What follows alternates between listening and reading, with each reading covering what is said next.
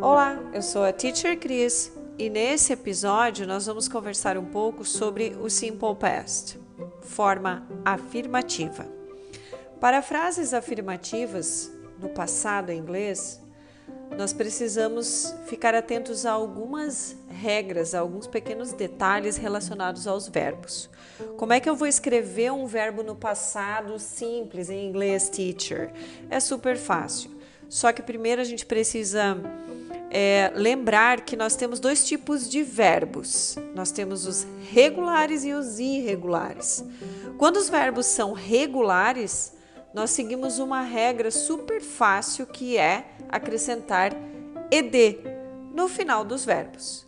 Então, coloca um ed lá no finalzinho do verbo, ele já está no passado. Por exemplo, clean, cleaned. Finish, finished.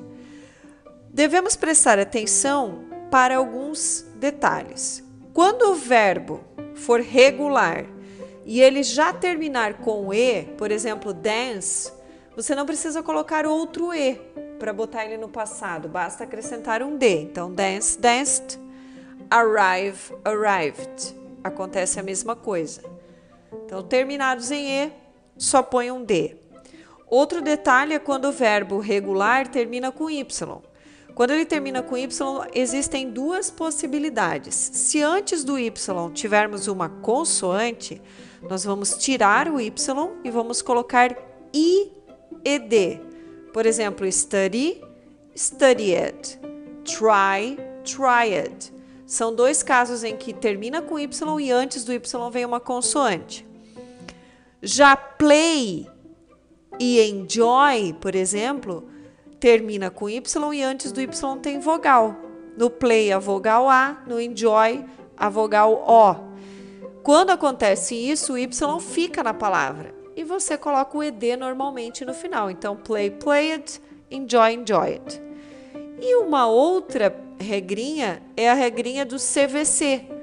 A regrinha do CVC é quando a palavra termina em consoante, vogal, consoante. As três últimas letras da palavra precisam seguir essa ordem: uma consoante, uma vogal, uma consoante. Quando isso acontece, antes de colocar o ed no final, você vai repetir a última letra. Então, plan, que termina em L-A-N, fica planet, só que com dois N's.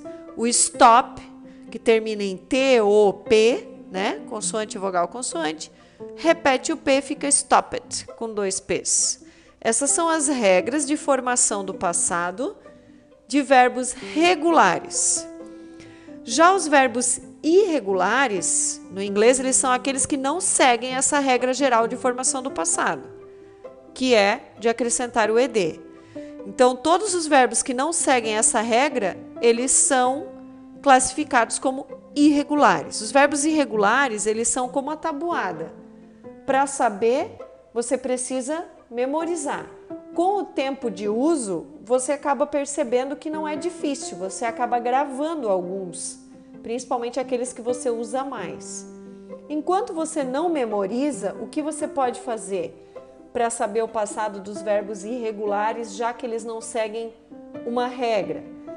Você vai consultar uma lista de verbos irregulares ou tabela de verbos irregulares. Aonde está essa tabela, teacher, de verbos irregulares? Ela pode estar na internet. Então você entra lá no Google e procura lista de verbos irregulares. Vai aparecer um monte de opções para você.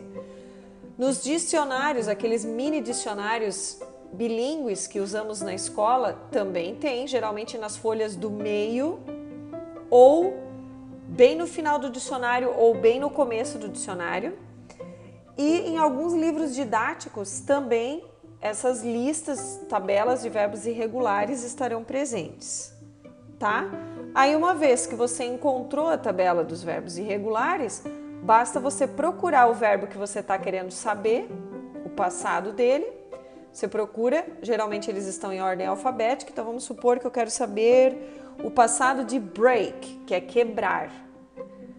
Break começa com B, então ele vai estar tá bem no início já da sua lista de verbos irregulares. E você vai ver lá na lista que o passado de break é broke, vai estar tá escrito lá na lista. Então você vai só fazer uma pesquisa na lista e você vai saber qual é o passado dos verbos irregulares. Ah, teacher, mas se eu tiver lá uma prova ou uma atividade, como é que eu vou saber se o verbo é regular ou irregular? Pois é. Primeiro, a dica é: primeiro procura na lista de verbos irregulares. Se você encontrar na lista de verbos irregulares, fica fácil, é só você copiar o passado da lista. Se o verbo não estiver nessa lista, é porque ele é regular. E se ele é regular, basta você acrescentar o ed no final. Ok? Então é super fácil. Espero que vocês tenham entendido.